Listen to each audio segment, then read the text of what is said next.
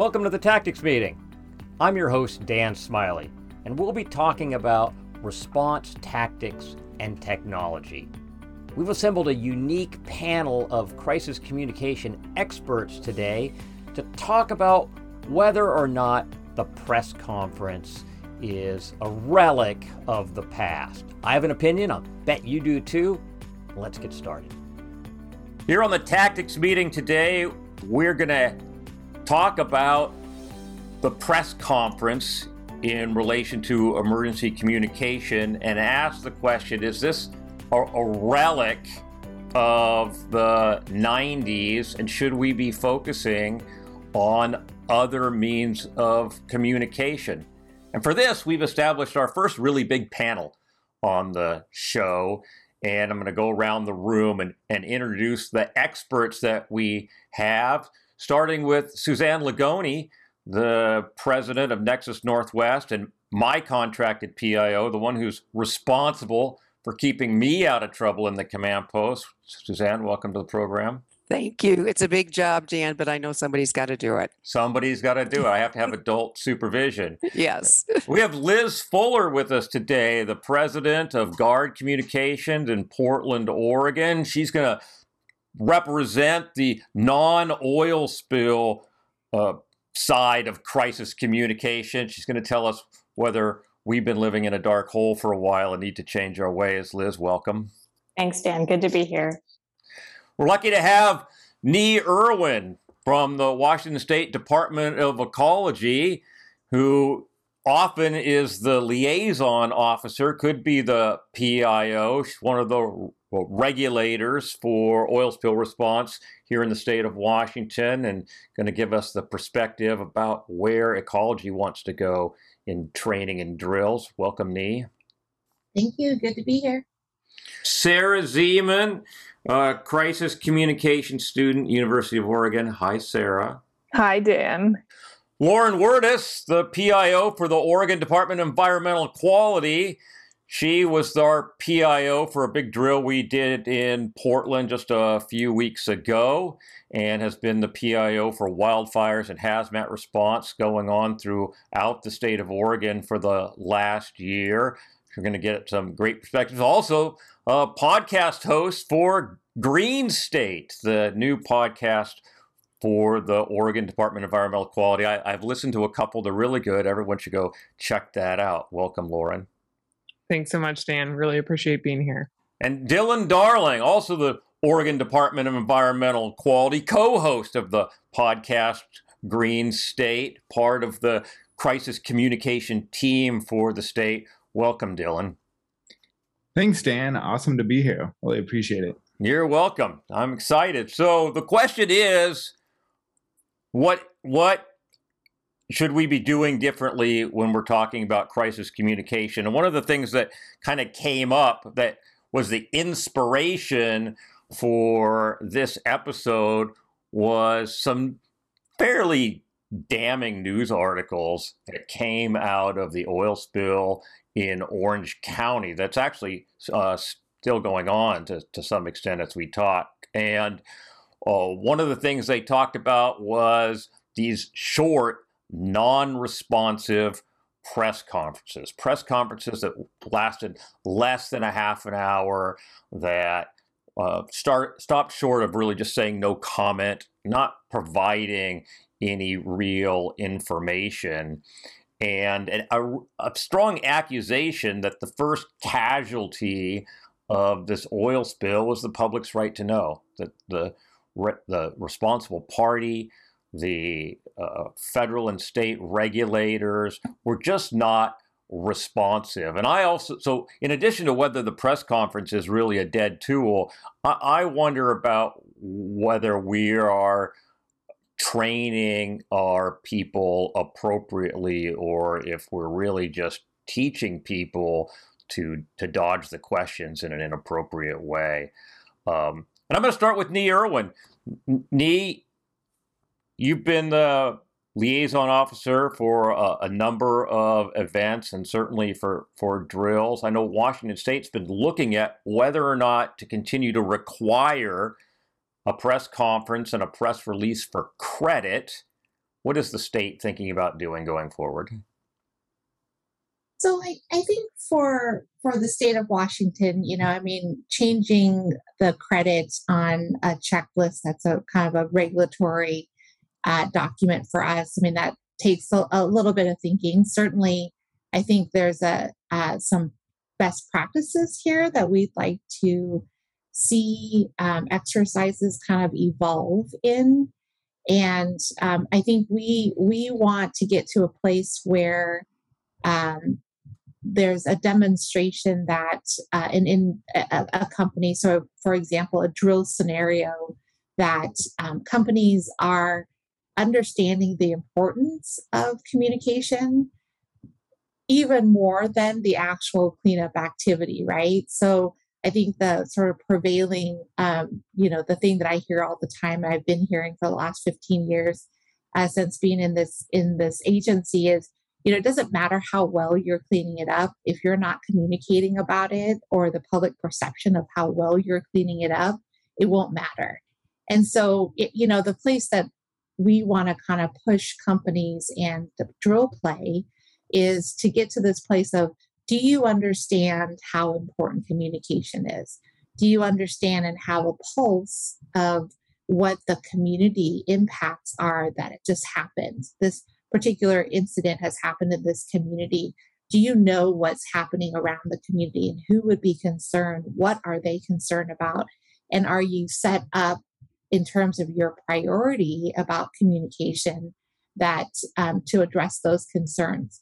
Have you stood up a JIC that's you know equipped to uh, deal with all of the questions and the concerns that come up? Do you have a good mechanism for pushing out information?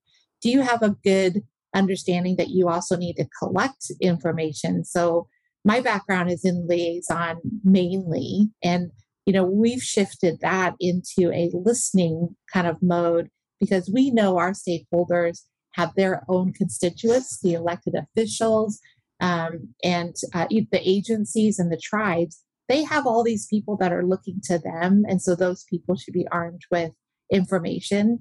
And so getting to that place too, where I think unified command to demonstrate that they really do understand the impact of what's happened is having that really robust communication system that is both giving information as well as a mechanism for receiving information.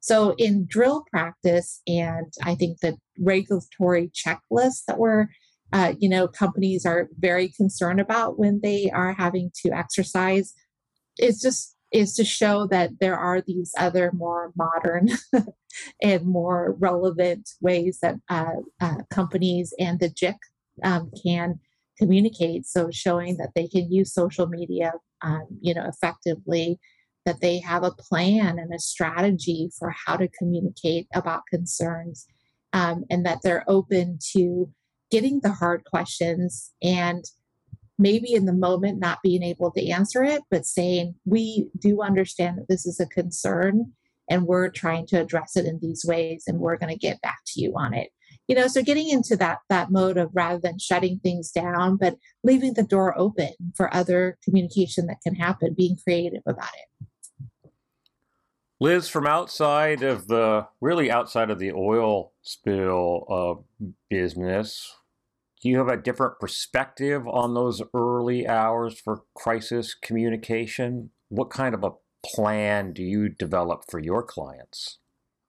Thanks, Dan. Um, and it's, I think you make a lot of really great points. It's interesting the way where I sit representing clients, I have clients that you know crossover industries including in energy and i also work with government. So i can see from both points of view.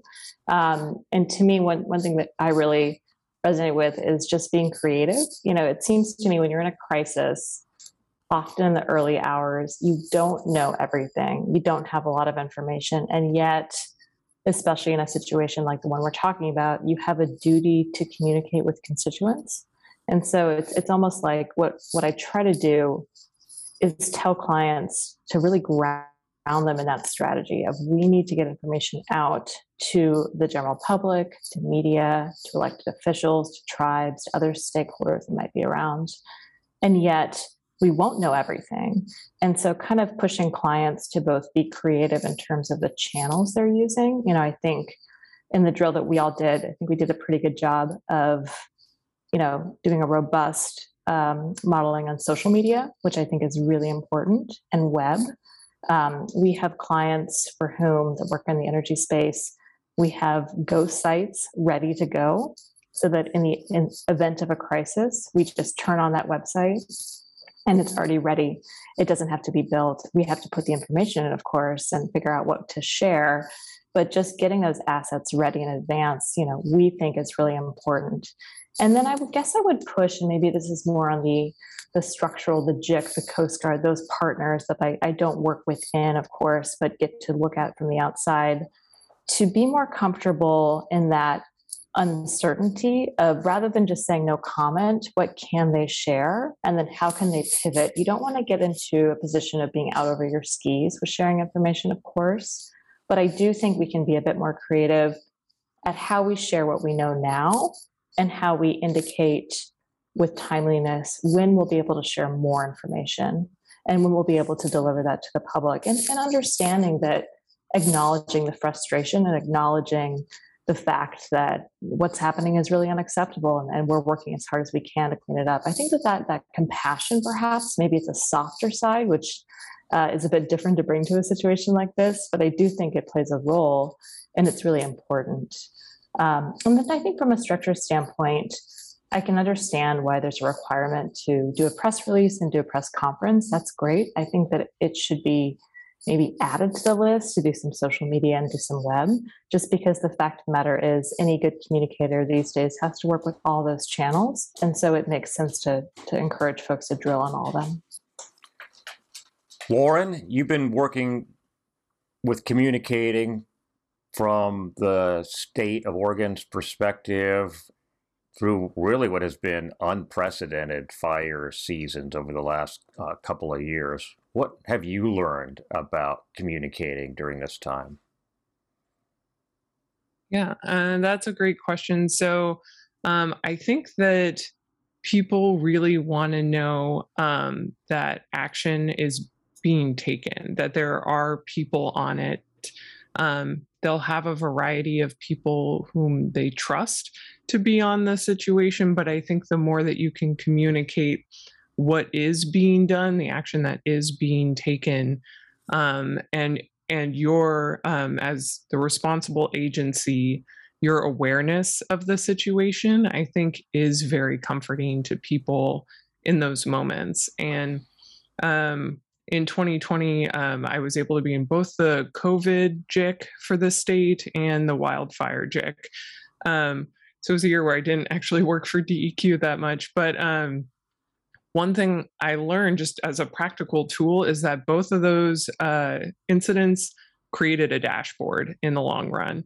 There was a need and a desire from people, from the media, um, kind of all around the board, people wanting to know the data and what was happening and feel like they could understand um, sort of that what we would call the common operating picture um, but what anyone else would say, just I want to know what's happening. And so I think that that is a really important aspect here that when we have these stand up websites and we have all this information coming in, you know, through um, the incident command system, we have a lot of forms um, for which I can rarely remember the numbers, but um, I think that to create a way for those to roll up in a way that is transparent um, is is really important to as a forward looking um, way to communicate information and for people to feel like we are not holding this information closely that we want them to know about it and be a part of it. Um, so i i think that that's one thing i've really taken away from both of those experiences I would also say that that first press release, kind of as Nee was saying earlier, about um, there is a place to get this information, especially from the media. I still think that press release is incredibly important. Um, I know as uh, COVID and wildfires, as these incidents take off, the press will know about it and they will find who they think is the closest person to the information and call them. Um, and that person's mailbox will become full very, very quickly. And so, to the extent that you can give people a number to reach out to, where you can start to log those calls, respond to those calls, build um, build a base of questions that need answering, and start to you know work through that list and respond um, is really important. However, yeah, to the extent that we need to practice a, a an actual press conference on the first day, I mean, I, I while I think the press are an incredibly important source of information to a group of people, you know, having that be the foundation of you know a pass fail on a drill, I don't know if that's really the crux. You know, that could be an element if it gets played out, but social media is where you know i think it's where the rumors are going to start flying if there are going to be any and it's the first place people are going to look so um, I agree with Liz too that in the drill that we worked on together, the way that that played out was just a really helpful exercise of that skill. So, Dylan, what other venues or or channels for communication are we adapting then? We talked about social media. When I think about social media, I think about Twitter and Facebook maybe I used to think a little about Parler, but not, not I don't think they really exist anymore. Um, my cousins aren't using any of those things. You know, they're 12 and 16. And I don't know what they're using. I should have polled them for, for this. Maybe Sarah's going to help us out a little bit with what's in the on the table. What do you think, Dylan? What are you guys using outside of those traditional channels of communication? Yeah, that's a great question. I, I have yet to set up a Snapchat for a, for a spill. Um, that's probably pretty old. I, I, Snapchat's probably even like a decade old now. My, little MySpace, maybe. Yeah, I don't know if you can get on Foursquare still, but um, I, I mean, we joke about it, but recognizing what all those new tools, um, for now, primarily Twitter and Facebook, um, they've both been around for a while, but they're so prominent that those are the ones I still put a focus on. Uh, LinkedIn is also out there, but it's more, you know, a professional setting, um, different environment. Um, you know, you might want to put something on there, but I'd emphasize Twitter, Facebook, and then potentially Instagram, which uh, Instagram and Facebook and Meta all just the same tangle. Um, uh, we'll leave that for another podcast, but um, I, would focus on those two. And, and I, I, really like this conversation we're having. Um, just these questions about the the press conference, the press release.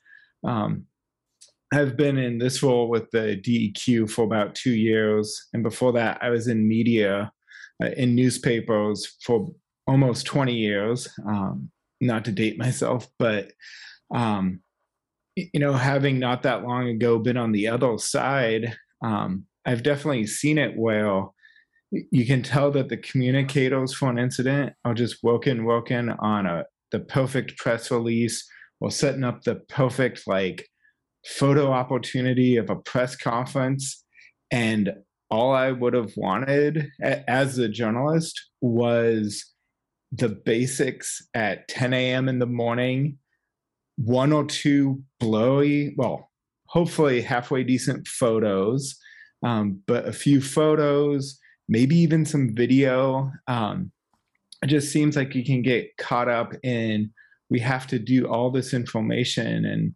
as Lauren and Nee said, uh, with that first news release, it might even just be, yes, something's happened. Here's who's going to communicate.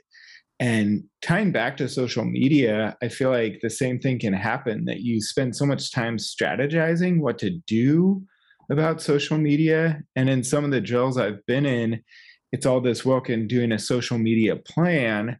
It's like you need to start posting right away because you want to establish yourself as the authoritative voice about whatever has happened and be the one putting out the information, putting out photos. Because if you don't enter that space early, like you won't be the voice. Someone else, you know, Joe Schmo, Twitter, um, who might have a different agenda and, you know, might start with a very critical angle or, you know, might even just be putting out facts that then you have to chase. And all of a sudden, your job becomes totally different. Like instead of trying to put out this information, you're trying to deal with someone else putting out uh, misinformation about this incident. Well, it makes me think about the priority tables that we have for deploying response strategies in the in the early hours of a response. We don't wait for uh, decisions to be made about where to put out boom. We we have pre identified strategies and we work those until we get other instructions from the unified command. We could take the same approach to this, right? We could have a, a predefined communications priorities that allow us to get going that we've agreed upon, maybe even include in the area plan so that the responsible party and the unified command don't feel like they have to approve them. And that's where we bog down, right? So oh, the unified command has to approve messages. Well, then nothing gets out. And we need to give our PIOs, this is my perspective as an incident commander, we need to give our PIOs the authority to get out there and speak for the response and come back to us if there if there is a an an issue and that brings me to Suzanne Lagoni, my my PIO, who you know we did a response um, uh, for uh, ship fire not that long ago, and I woke Suzanne up at midnight. And, Indeed. right, and you know she didn't get in her car and and drive down to the command post, but she got on the phone and she talked to the fire department PIO, the state's PIO, the Coast Guard's PIO, and crafted a, a strategy. So and and she didn't come back to me asking what needed to be done. So Suzanne, how important is it to be activated early? Well, it's essential. I think that what we have heard, first of all, I want to congratulate all my colleagues here on the call because the observations are right on target.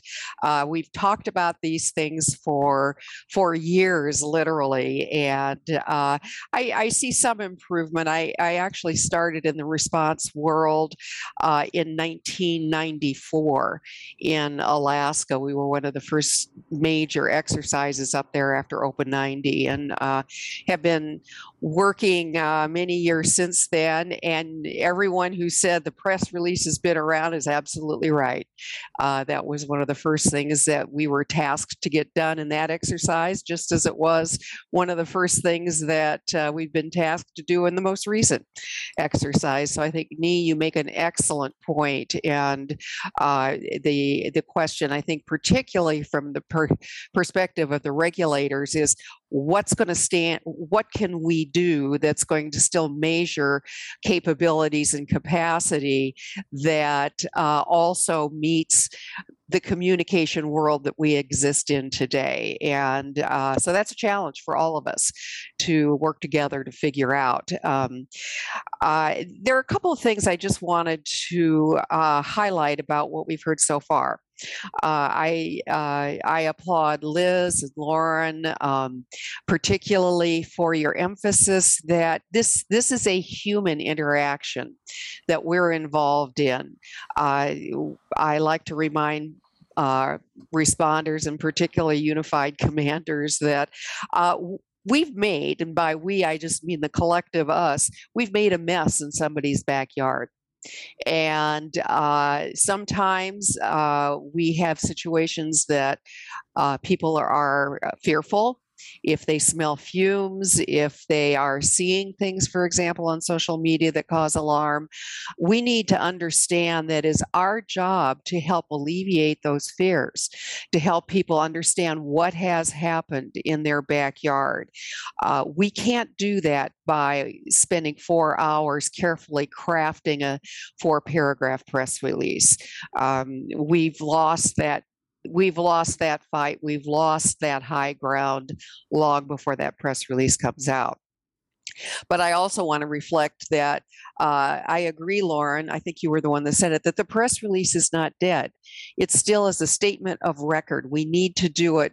But I'd like to see us measure something else in addition to the press release to uh, help us all decide it's it's not so much uh, our license to operate or however you want to um, describe it, but it's how we as communicators that's our job whether I'm representing WSMC or another client or Nee's representing the state, Lauren and Dylan, you're representing your state. No matter who we're representing, we've all got a common goal, which is to help the community understand what's going on. Uh, so, a, a, couple of other observations that uh, I've made in the past, and I'd like to emphasize because it draws together what I'm hearing is that um, c- communication is certainly about working with media and working with stakeholders and working with electeds, but it really is about communicating with everyone. Uh, what I have uh, tried to encourage as much as we can within the ICS structure is that the Joint Information Center and the liaison office certainly are sitting next to each other, but are quite intertwined. Uh, we have one responsibility. It's communication. It's it's informing our community. We just use different different uh, methods for doing that. But the more that we can work together in the same room with the same information fact gatherers, first of all, it helps stretch our resources. But second of all, it ensures that we have um, a common message. And uh, so I, I like to see that. I encourage that when I'm working in sim cells or doing coaching during exercises. Uh, so I think that gives us a little bit more that we can think about as we try to find a better way forward. Uh, and I, uh, I'm happy to hear other ideas. The one one other thing, and then um, I will shift over to Sarah and get her perspective as uh, the generation that's coming up and has to deal with this is I would love it if someday we could have a communications exercise. Uh, Need, do you recall we we tried to do that years and years ago in those December uh, gatherings that we used to have, and uh, and that's the last time I remember that ever being done. But uh, we've got sitting here on these screens some real experts from a variety of backgrounds. Uh, certainly, there are others. We the Coast Guard needs to be present in that kind of an exercise, but I would love to see us commit to that and perhaps perhaps there's um, a company out there that would help with, um, quite frankly, the finances of doing something like that. So uh, I think that would help us find some answers. I believe the, the answers are out there, the method is out there we as the communicators are going to have to take the initiative to see that this is done. I'll stop there, Dan. Thanks, Suzanne. Sarah, our upcoming PIO, she's rapidly becoming my drill right hand. What are your what are your thoughts? And also, where do you get your news? You know, I get. You know, do you, where do I does get the news? yeah? Does the newspaper show up on your front porch or? No, it does not. Um, I don't know if I've ever took the time to read the newspaper as opposed unless it was like finding a picture of myself in 4-H from it. Um, I would say that I do get a lot of my news from Twitter. I don't really use Twitter for much else. I find it as a easy way to just keep track of sort of everything that's going on. Um, the the social media that we're missing, as Dylan I see stated in our chat, I would say Instagram is actually a little bit bigger of a thing. Um, for at least like my generation and below, I would say. And of course, with the up and coming rise of the TikTok madness, I would say it's TikTok is definitely very prevalent, but I think that Instagram has adapted to sort of take on some of the TikTok functions without the sort of um, stigma that TikTok has around it, which is interesting. And that's sort of leading us into this place of even more visual communication, the the videos, um, that sort of world away from like just watching the news on the TV. It's sort of bringing that back around full circle into this this new age of of communication for sure. But I definitely agree that the press release is is not it's not dead quite yet, at least.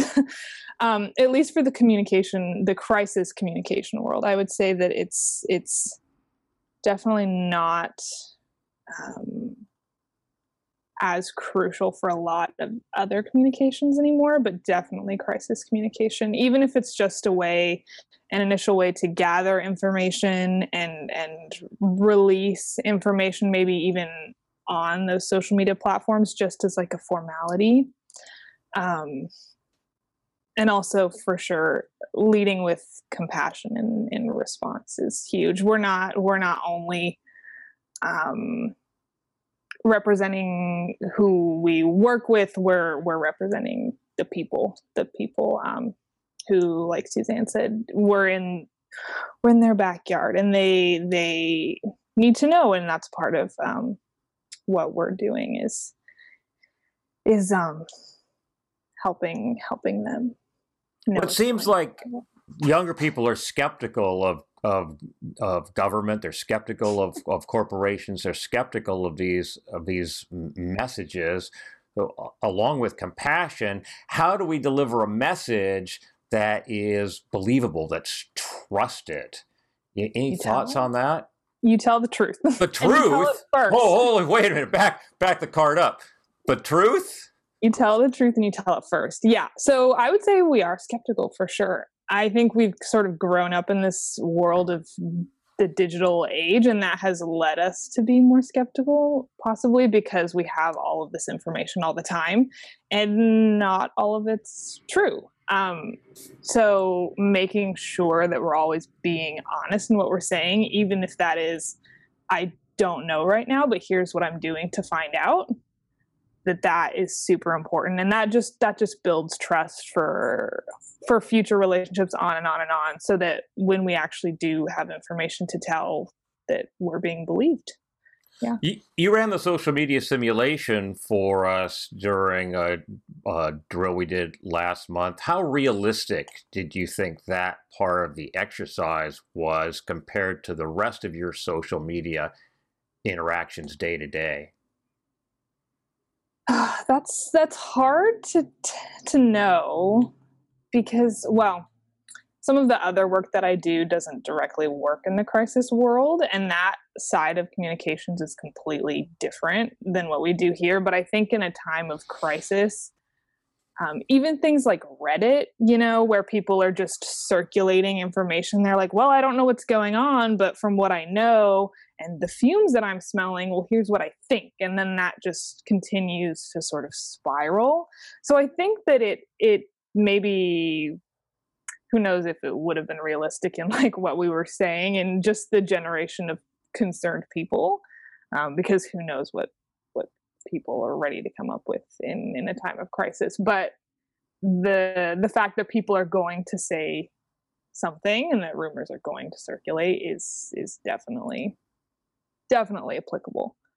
Liz how do you jump out and deal with those rumors those those you know known untruths that we expect we expect they're come they're going to be coming out but we have to address them somehow there will always be known untruths, as you pointed out. Um, I think for for me, when I'm advising a client, I want to see, you know, what are the known untruths, the the rumors, what, what have you, that need to be addressed right away. what's the right channel to put them out? You know, again, we look at is that social, web, press release. I tend to think of the press conference being the most formal of the comms tactics. So you kind of want to use that selectively. And when you have something to say, I think maybe that's part of what the problem is with some of these that you know you don't have a lot to say and then you have a press conference then everyone feels really deflated because nothing has been stated so maybe you should have just put it out in a press release instead right and made the pio accessible for a phone call um,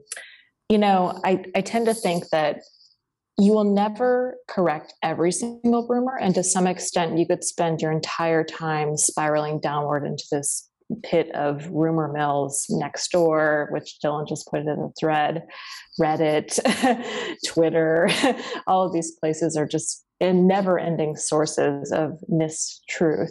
And so I think to some extent, you need to consider when are you just focusing on your message and your story and putting that out there and not worrying about the noise, you know, um, versus and I think it's really a judgment call. I'm I'm really situational when we do comms because you just sometimes you do need to address it and sometimes you need to ignore them and know that you have addressed previously or the facts are out there and that's what matters, you know, and looking at which audiences care the most or need to know the most.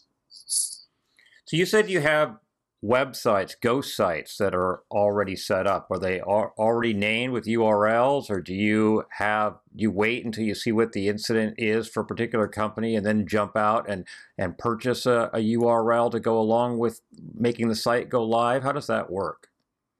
I think you can do it either way, just from a functionality standpoint. The ones we have set up or have named URLs that are very general, so they can apply to the company that we work for, no matter where the incident is around the country, let's just say, um, because just logistically, if you put up a new site, it takes a few days to populate around the internet, so it's harder to find. That's why it's nice to have one that's maybe hidden from view, but is already out there.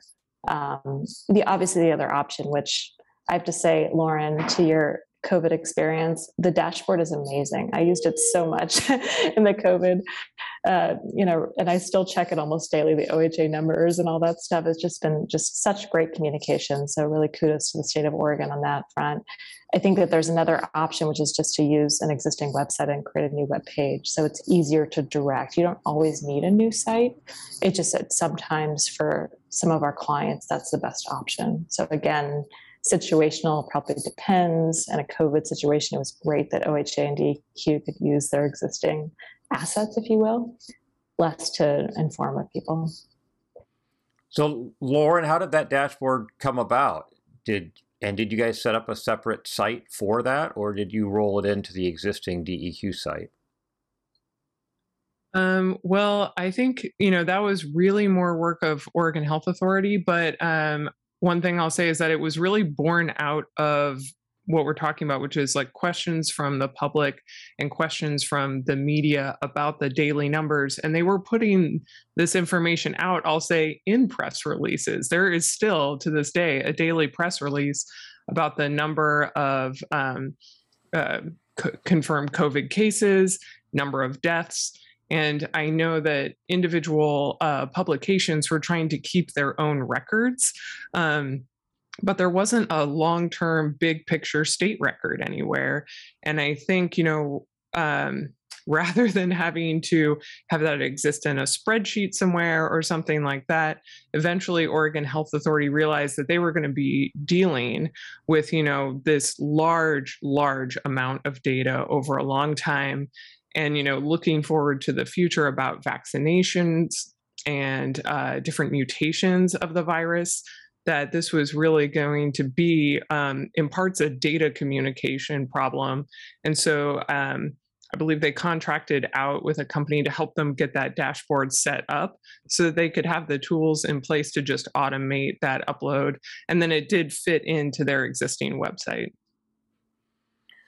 So I thought it was interesting that Liz talked about the press conference being the most formal and being sure that you have something concrete to say when you use that tool.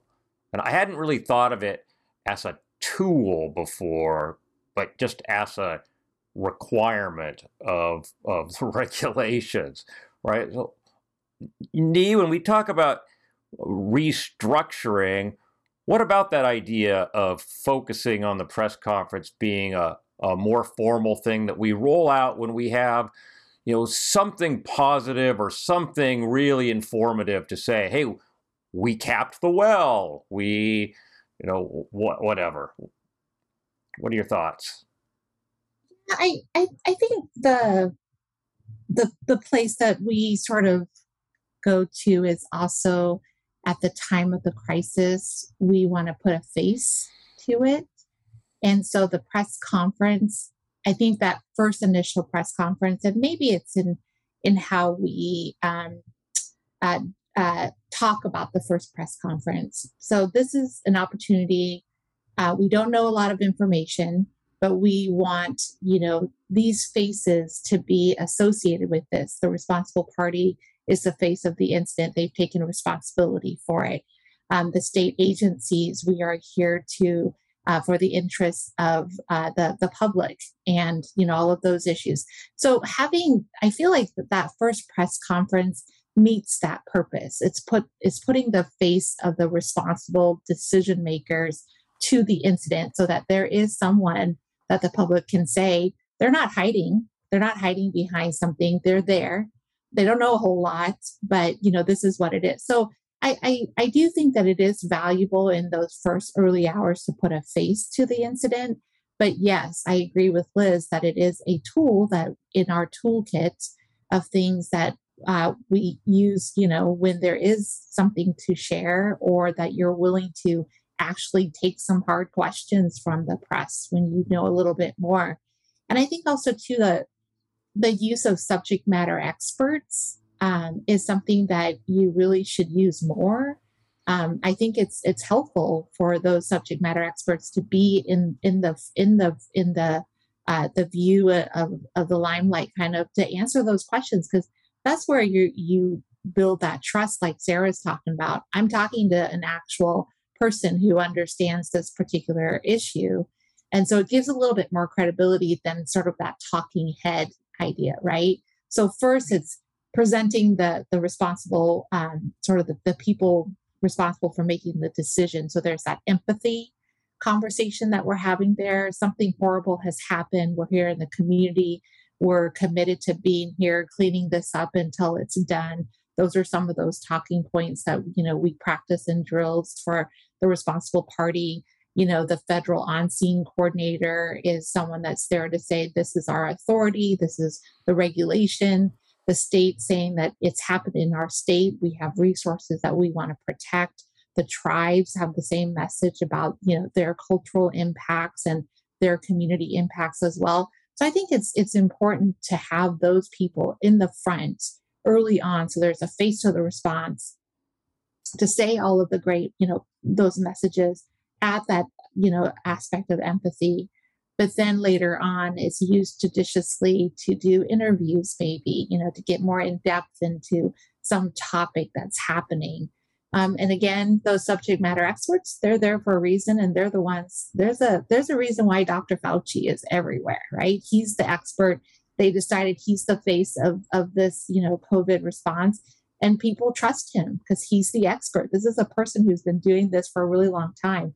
I'm going to trust that much more than I'm going to talk, you know, trust a sort of communicator that is a generalist, right? If I want to understand about environmental impacts or air quality, I want to hear it from the people who who know what they're talking about.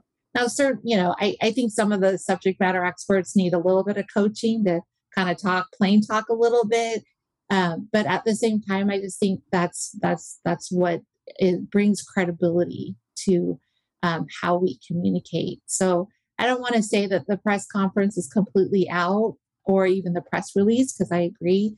But the main focus of them should just be that it needs to, to, to be done to set these very clear um, goals early on. But then it it it becomes you know just again um, another kind of tool in our toolkit. Dylan, as a past journalist, what is it that you expect to see when you attend a press conference? What makes it worth your time to drive to a location and uh, sit down as part of an audience and listen to these people talk? Yeah, it's great questions, Dan. Um, and my mind is is going back to different press conferences that I've been to. Um, probably the the ones that relate the most would be uh, wildfire press conferences. I covered a lot of wildfire in Northern California and in Oregon, and you know, putting myself back in, my journalist mindset, uh, you'd want to get just a lot of numbers, facts, and figures, and um, you know, hopefully by being there in the room, there might be some nice charts and visuals to kind of help make those numbers not just be some figures on a page, but when we're talking about acres or square miles affected, um, you got this map and someone really just explaining things. So, eh, just an explanation of the information that's been coming out. Um, and then, as we've been discussing, and and me uh, and Liz said so well, um, really looking for these um, people who might be the faces of a of a response and kind of a, a reassuring voice as well.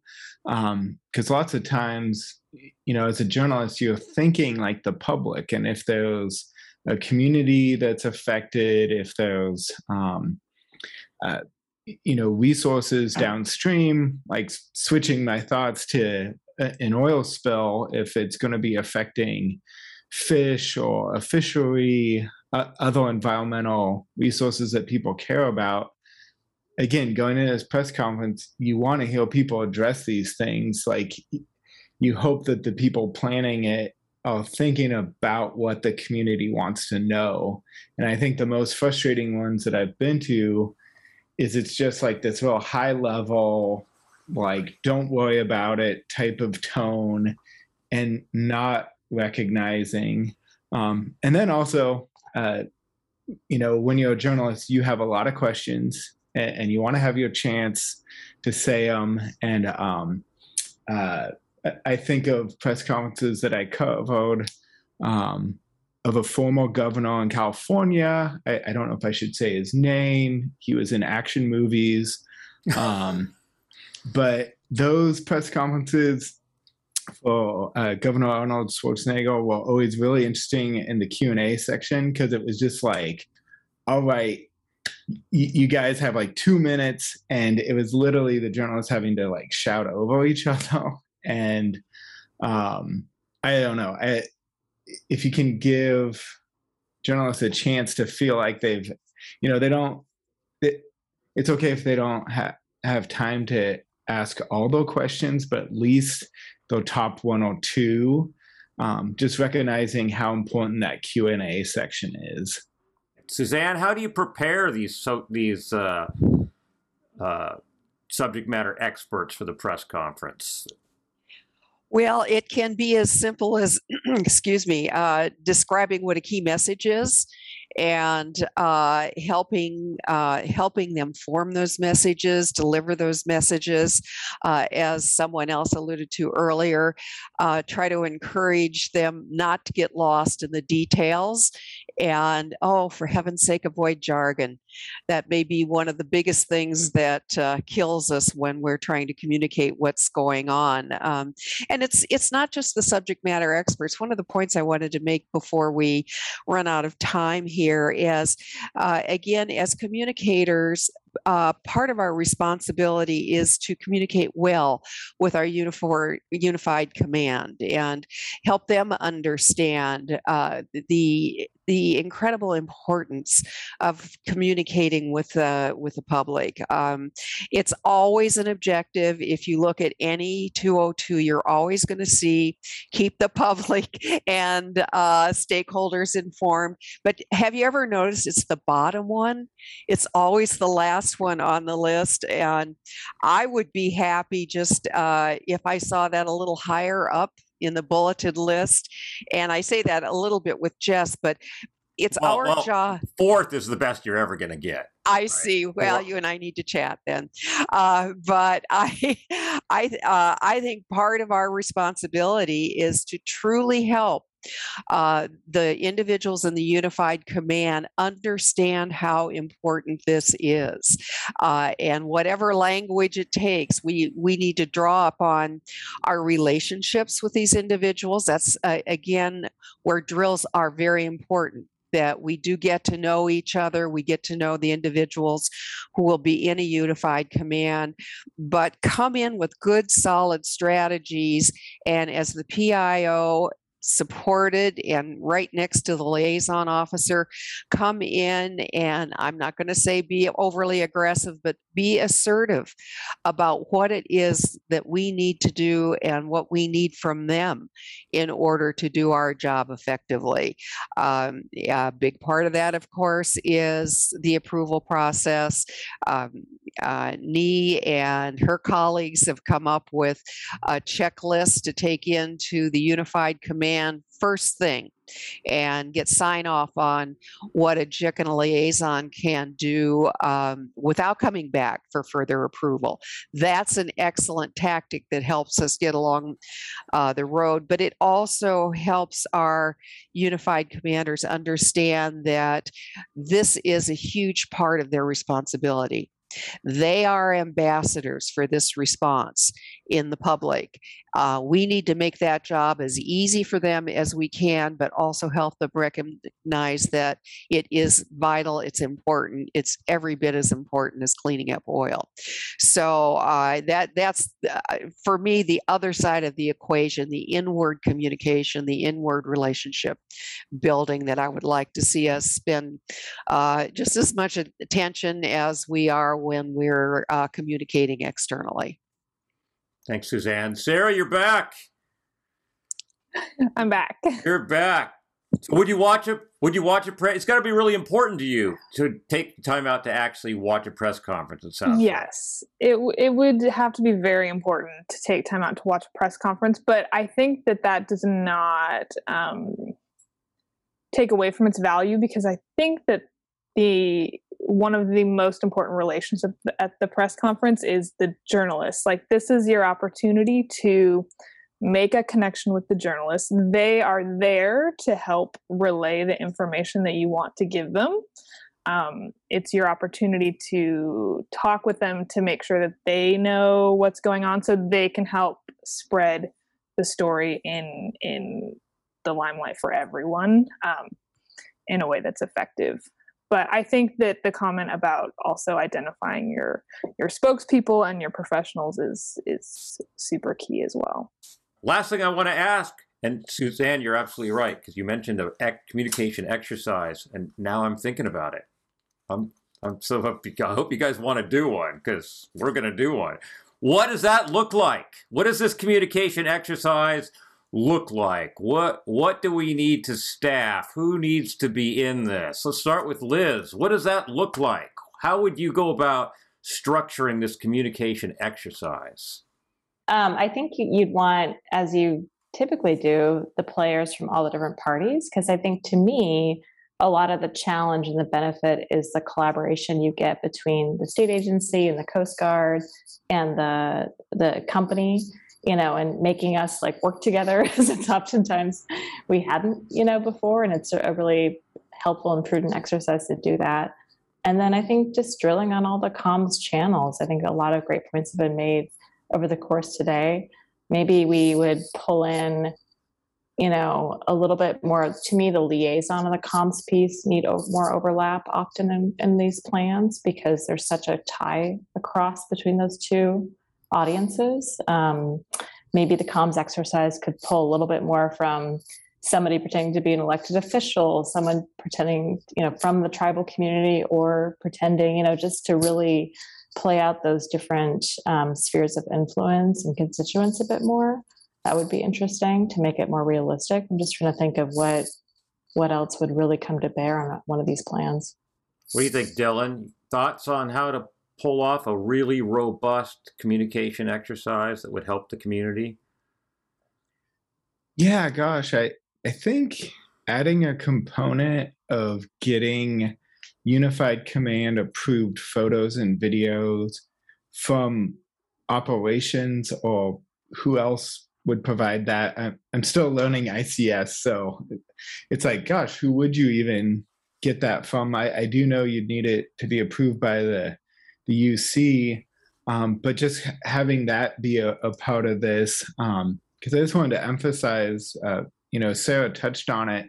I feel like uh, the younger generation and a lot of the public in, out there it's they want visual information and that means that media also want that. And these days with the media landscape they're really relying on us more than they ever have. Um, i worked at four different newspapers and all of those used to have photo staffs and now they're down to like one or two people each.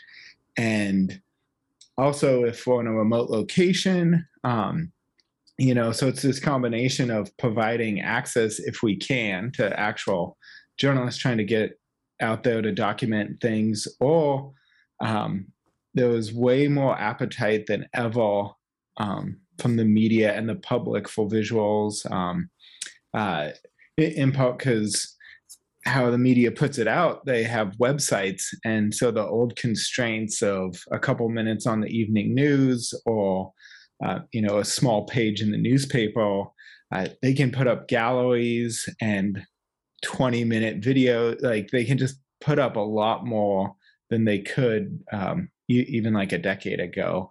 Um, so yeah, if we could add just somehow recognizing that and, and making it part of the drill. Nee, you've helped us craft these exercises before, maybe not to this scale, but certainly the uh, communication side of some tabletop exercises. What would you like to see? Yeah, I mean, we we've actually have done uh, a workshop, a two day workshop for um, JIC and liaison early, early on um, years ago when we were really embarking on um, a, a, big overhaul of the um, JIC manual and the liaison manual as part of the Northwest Area Contingency Plan. Um, I think EPA hosted it for us, and it was it was really good. I mean, it was the first time we were practicing some uh, new templates and some new initiatives that we wanted to kind of see. So I, I think it it should be in combination of of some, um, I think, um, uh, information sharing and best practices. Uh, like first, either you know maybe the first part of, of, of the day or something, and then an actual drill scenario um, and I would love to see, in addition to everything that everyone else has said, is is the actual practice of the conversation that happens when we all come together. So we are all coming together as agencies, responsible party, um, you know, all these different um, entities in, in terms of communications. And we have to come to agreement on how we're going to move forward as a JIC. Who's, you know, and in those early hours, um, you know how do you how long does it really take to set up a website even the decision around having a website the url um, you know paying for it who's who's supporting it. Like actually going through the steps of saying this is actually how long it would really take. We we can sit here and say yeah we just turn on a button and it goes out there. It doesn't quite work that fast. But but it, we have to come in, into agreement about it. Um, I think about a uniqueness of Oregon and Washington. So when it happens on the Columbia River, that is a shared resource. Who is the lead agency, and who should be that lead uh, communicator or the the uh, the the, um, the information that it's coming from?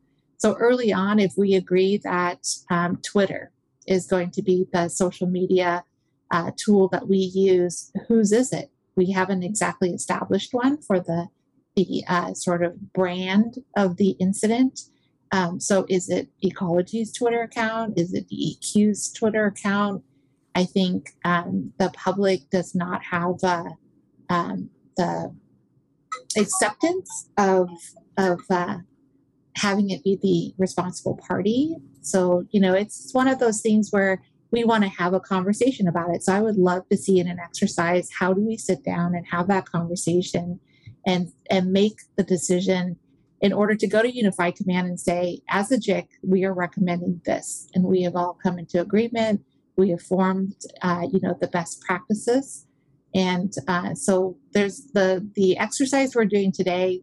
There's not enough time to have those conversations, and so I think uh, if we're going to do a communication drill, this that's where we want to be. Is let's have those hard conversations, make those decisions, um, and really practice what it would really take to stand up a robust JIC with all the things that we need a website, a social media presence, videos, and all of that.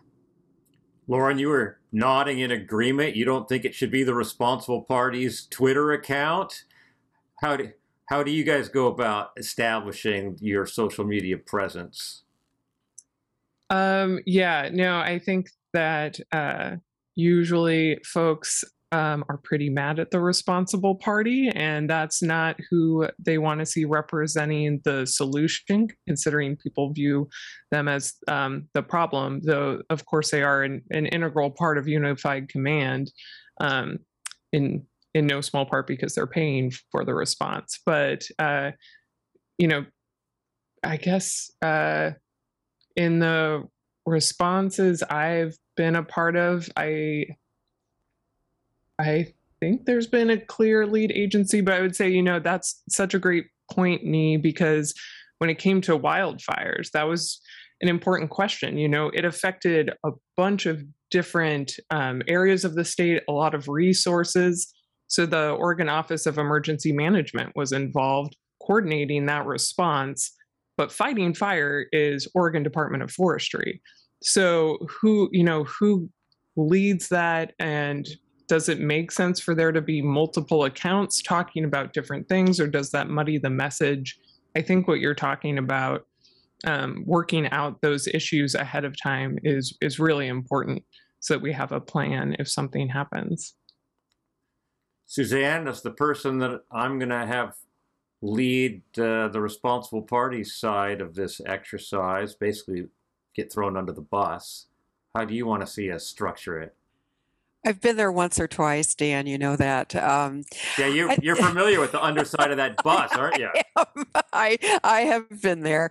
Um, I uh, I think most of the clients I work with would be very happy to participate in something like this. Now, I'm not saying that every single operator would think that this was a good idea, but uh, yeah, industry is as interested as the agencies in communicating well and uh, making sure, as I said earlier, that this mess is getting cleaned up and that the community is comfortable that it's being cleaned up in a competent, responsible way. So I, I don't think that it would be a problem to have uh, the right company participate. I always agree with the idea that you want to have an agency person. If it's an oil spill on water, I want to see a blue uniform up there talking because the Coast Guard is going to be bringing that that authority and that gravitas, if you will, to a response. Uh, but uh, that's something that I need to help my clients, and Liz, you've probably had this experience also, help them feel comfortable with that we are not always the best spokesperson, and that is especially true in the opening days of a response. Uh, the public, the media, they want to hear those reassuring messages that action is being taken, that uh, that the government is overseeing what's going on and keeping an eye on everything that's going on. Um, so I, I, I want to stress that I don't I don't think that the companies would be adverse to this. Uh, when it comes to is it uh, a company's website or an agency's website, in oil spill response, um, we're all pretty much now relying on jetty sites that uh, that from their appearance, you can't tell if it is a ConocoPhillips sponsored website or a Department of Ecology sponsored. You've got all the logos on the top, and it it's sending the message of a unified command. Now, if there is an issue of who is paying for that site, as I think Lauren mentioned, the responsible party is paying for all of this when the bills all come in. So if it is uh, a Jetty site that is coming up through ConocoPhillips, I'll use their name again. I, I don't have a problem with that. And I would be interested in Lauren, Nee, and Dylan if you have any problem with that. Um, but a, a, again, the, these are the issues. I, and I think getting back to what would make this a valuable, useful exercise, it's a good, strong planning committee looking at these issues, laying them out ahead of time, and then going to uh, the next rung of people and agencies and companies that would have to be uh, um, involved and say, here's what we've identified we're all experienced crisis communicators. This is what our, our experience has told us are the things, excuse me, that are going to cause us pause in the first 24 or 48 hours. Let's get together. Let's start to find answers. Let's work to find policy for measuring the success of communication. And uh, let's just get to work on this because all of our credibility, uh, whether it's WSMC or it's a company or it's the agencies or it's the Coast Guard, all of our credibility relies on us doing this well and getting very good at it. As as younger smarter people than us like sarah are coming up and are looking at communication in a very different way. Uh, so we need to we need to help facilitate that and um, get on board. Let's get it done.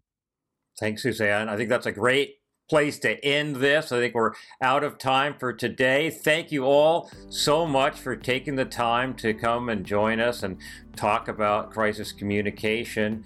And we'll be in touch as we set this drill up.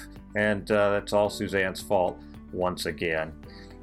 Thank you for joining us on the tactics meeting. That's all we have time for today. I hope that you enjoyed what our panel had to say. If you have an idea for a topic or you would like to be a guest on the show yourself, you can email me. The address is podcast at thetacticsmeeting.online.